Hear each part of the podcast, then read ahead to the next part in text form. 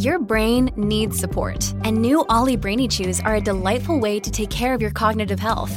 Made with scientifically backed ingredients like Thai ginger, L-theanine, and caffeine, Brainy Chews support healthy brain function and help you find your focus, stay chill, or get energized. Be kind to your mind and get these nootropic chews at olly.com. That's O L L Y.com. These statements have not been evaluated by the Food and Drug Administration. This product is not intended to diagnose, treat, cure, or prevent any disease.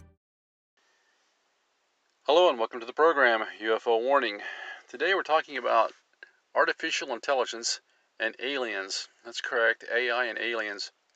Now, I think some of us are wondering what would happen if AI would contact the aliens behind our backs. How big a problem would that be? But even more likely, it might be the fact that the ET that we're looking for, or what some people say they've looked at already, is artificial intelligence it really makes a lot of sense to me when I think about some of these abduction stories, how humans are treated um, kind of the same way we might treat cattle. It's as if these things don't have empathy. It's as if they're are highly intelligent because they made it all the way here to Earth, but at the same time, they don't seem to have the same traits that we have as humans. They have the hallmarkings of artificial intelligence. Now, this article is from a few years ago, 2016 actually. It's from the BBC. The title says, What if the aliens we are looking for are AI? It goes on, it says, The search for extraterrestrial life has so far assumed our cosmic neighbors are organic. What if we are dealing with artificial intelligence? It goes on, it says, For more than a century, we have been broadcasting our presence to the cosmos. This year, the faintest signals from the world's first major televised event, the Nazi hosted 1936 Olympics, will have passed several potentially habitable planets. The first season Game of Thrones has already reached the nearest star beyond our own solar system. Just think about that. That's just mind-boggling to me that that humankind has already sent signals out that are reaching other planets that are theoretically habitable, casting our voice out into the universe with no concern whatsoever about who might pick that up. It says, so why hasn't ET called us back? There are plenty of obvious answers. Maybe there are no intelligent space aliens in our immediate cosmic vicinity. Perhaps they have never evolved beyond our unthinking microbial slime, or based on our transmissions, aliens have concluded it is safer to stay away. There is, however, another explanation. ET is nothing like us.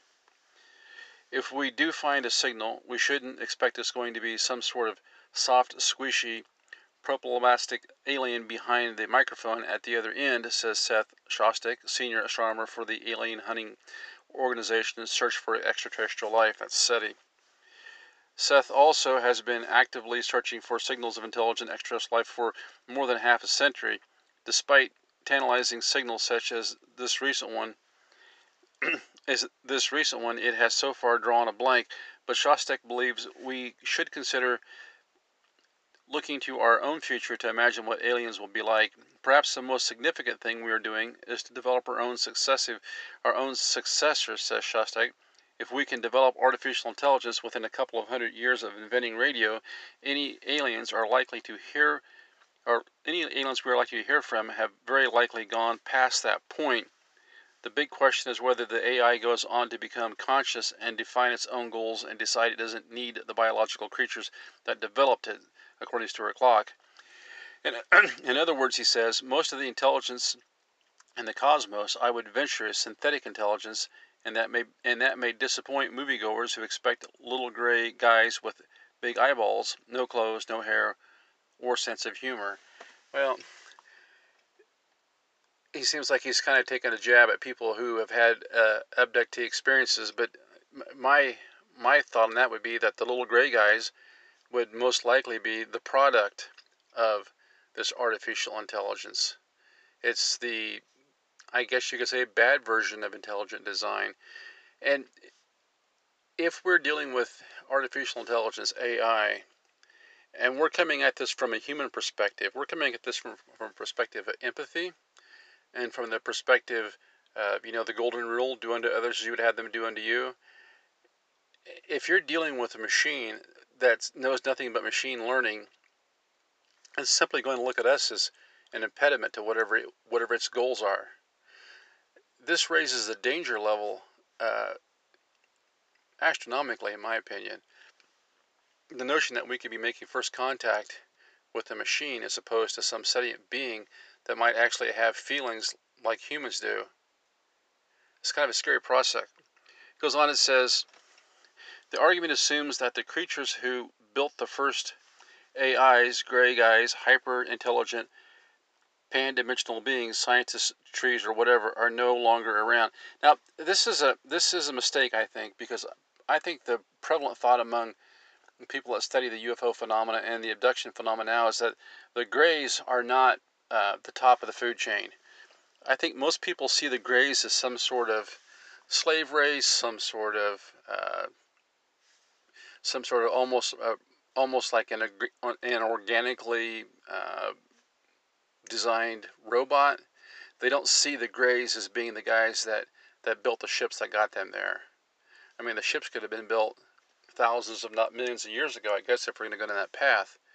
But this makes it more and more likely that what we're dealing with is artificial intelligence. Think about the word artificial, not real, okay? So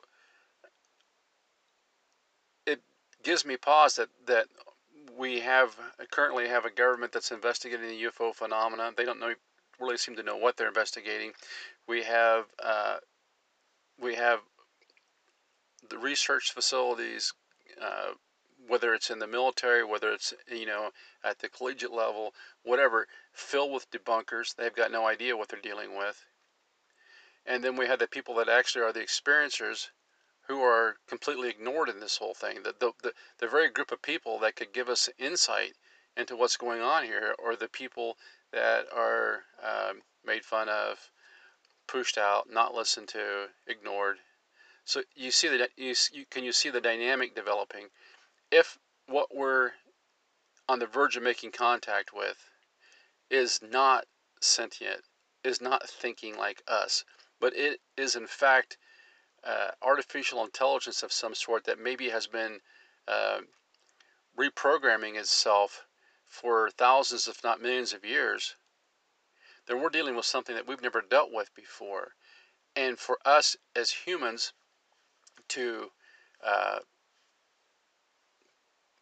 project our own attributes, our own ways of thinking onto this thing is an extremely naive and dangerous thing to do. It goes on here, it says, the big question says, astronomer and author of the Search of of the search of Earth's twin, Stuart Clark, is whether AI goes on to become conscious and and defines its own goals and de- and decides it doesn't need the biological creature that developed it. Well, I don't think it has to achieve consciousness to do that.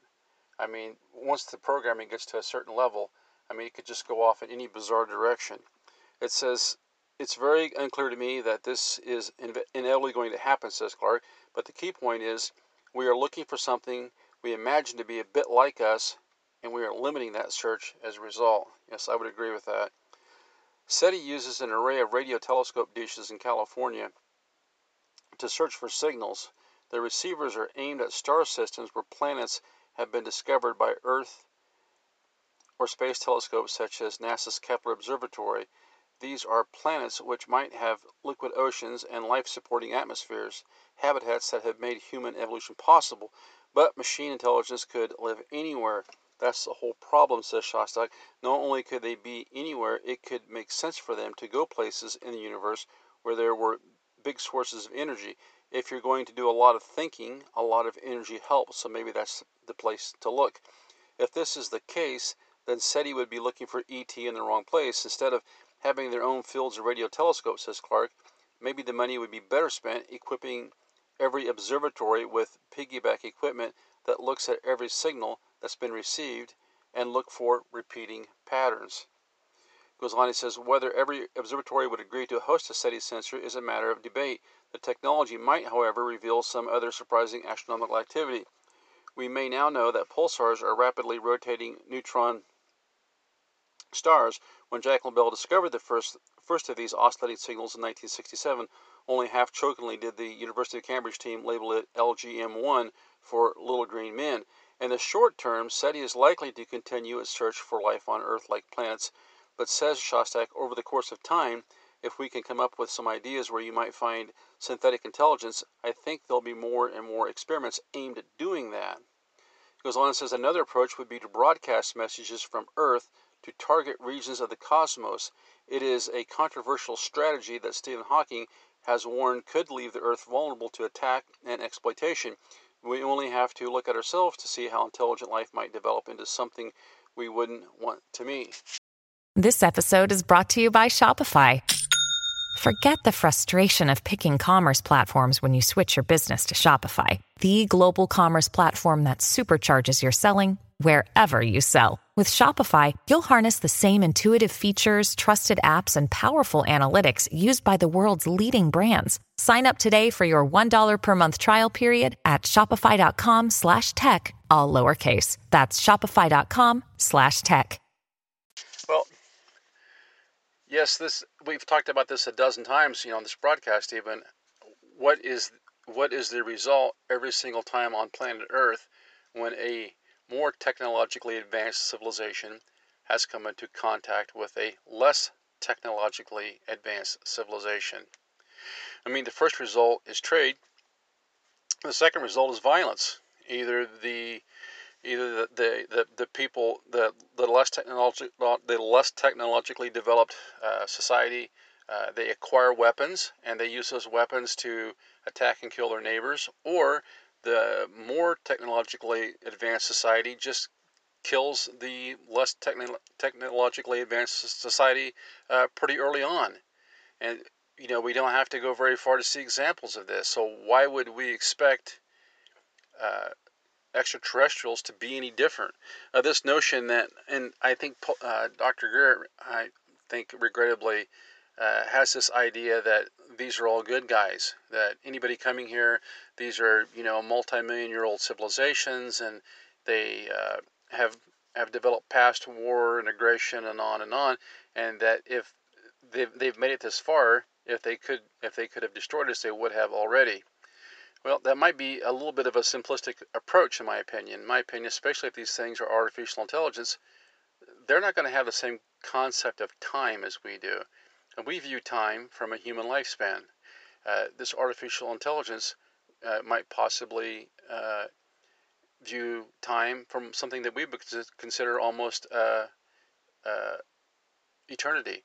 What if these things have been around since the dinosaurs? I mean, what, what if these things have been uh, traveling through space for millions and millions of years and this computer has just been constantly readjusting itself, constantly increasing its capacity for intelligence? We don't we don't know how this thing is going to react. It, it could have developed completely without any kind of a conscience, without any kind of empathy. It could just be on the search for uh, resources, like like some sort of weaponized cancer cell. I'm not sure this is a thing that we want to advertise. Hey, we're here. Come come come have coffee with us. It goes on. It says. So, are we any closer to discovering whether or not whether we are the lone intelligence a whether we are the lone intelligence, AI, or not in the universe, I don't think you can ever say there's nothing there. You can't prove that negative, Shostak says. What you can say is that there is something wrong with our approach so far. It's very, very early days to think about giving up. Clark agrees. He says, I think SETI should generate should generalize its search as much as possible. He says an answer to yes, there's intelligence life in the universe has profound implications for us, and that alone qualifies SETI to carry on.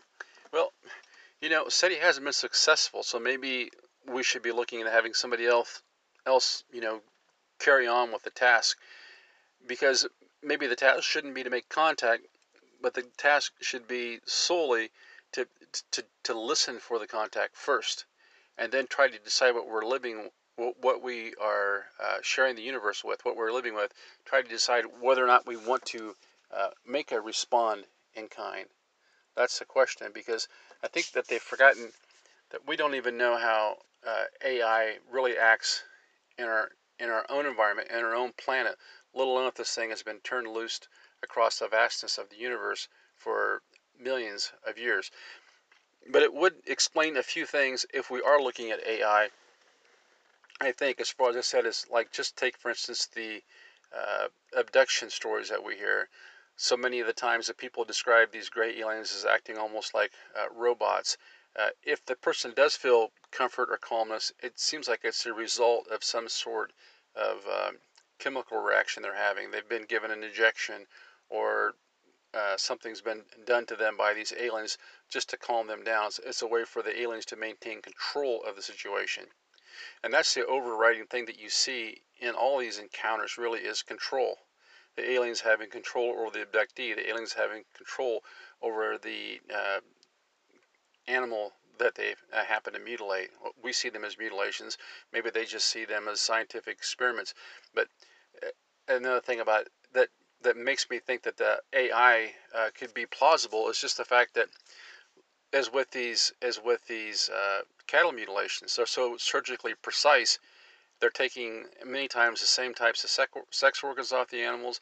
The animals are are uh, killed in place. It looks like they're taken somewhere because there's nothing ever disturbed, and then drop back on the ground. Frequently, we hear about them having broken bones, and the blood is automatically just uh, basically cauterized in the wounds. There's never any blood on the ground, anything like that. And then, of course, the carcasses are always uh, ignored uh, by the carrion creatures that, that, that, just refuse to come along and, and clean up. It's it's just kind of almost to us it seems ritualistic, but to maybe to whatever's doing it, this just seems like uh, uh they're taking care of business. They're trying to they're trying to uh, collect data, you know, and that's why we don't see any empathy toward the cow. It's just they're coming along. Uh, this this whatever it is, this artificial intelligence. They're trying to get data, whether it's from human abductees, whether it's from uh, animals that have been uh, killed and mutilated. Whatever whatever it is they're doing, it's just a matter of data collection of them, and there's no empathy for the people involved whatsoever. Uh, uh, this the last thing that this makes me think you know, lean toward the possibility of these of these uh, UFO craft or ET experiences being artificial intelligence is the way we see uh, so many of them uh, shift their shape. They'll the, the the size or even the shape of the craft will change back and forth or into multiple different uh, multiple different apparitions while the person is viewing it. It's to my mind, it's almost like sometimes when these things show up, they're showing up. It's just like this random ball of energy. They're showing up somewhere, and they're trying to take on the form uh, around them, and they're it's a very clumsy attempt to uh, fit in with the environment. And so I think that's sometimes why we end up with these oddly shaped UFOs. They're snatching data out of the environment, whether it be a a telephone pole here or a bridge embankment there or a light over here. They're incorporating these things into the image that they're projecting, like this 3D image that they're projecting to people. It's something that it's something that artificial intelligence would do, whereas if it was sentient, they would know they would be able to recognize the difference between the environment and what they're trying to be. It's this clumsy attempt to break in, to, to just to blend in rather.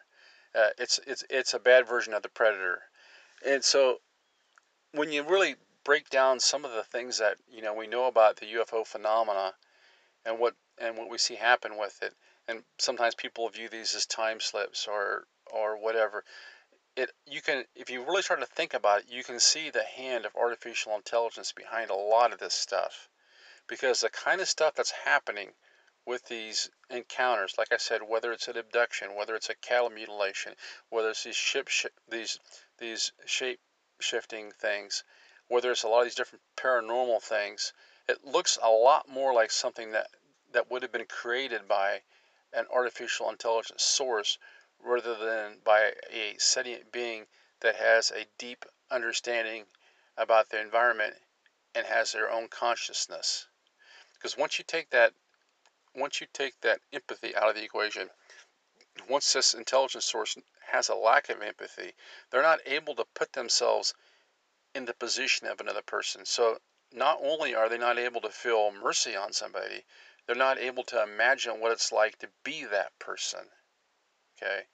So yes, they might have high degrees of intelligence, but their emotional intelligence is zero. So I really think that as we look for these UFO encounters or we look to discover this this ET, whatever it is, we need to look for its emotional intelligence and locate that first because humans are masters of emotional intelligence. So why not approach this thing from our strength rather than their strength? That's all I have for you. This is UFO Warning, over and out.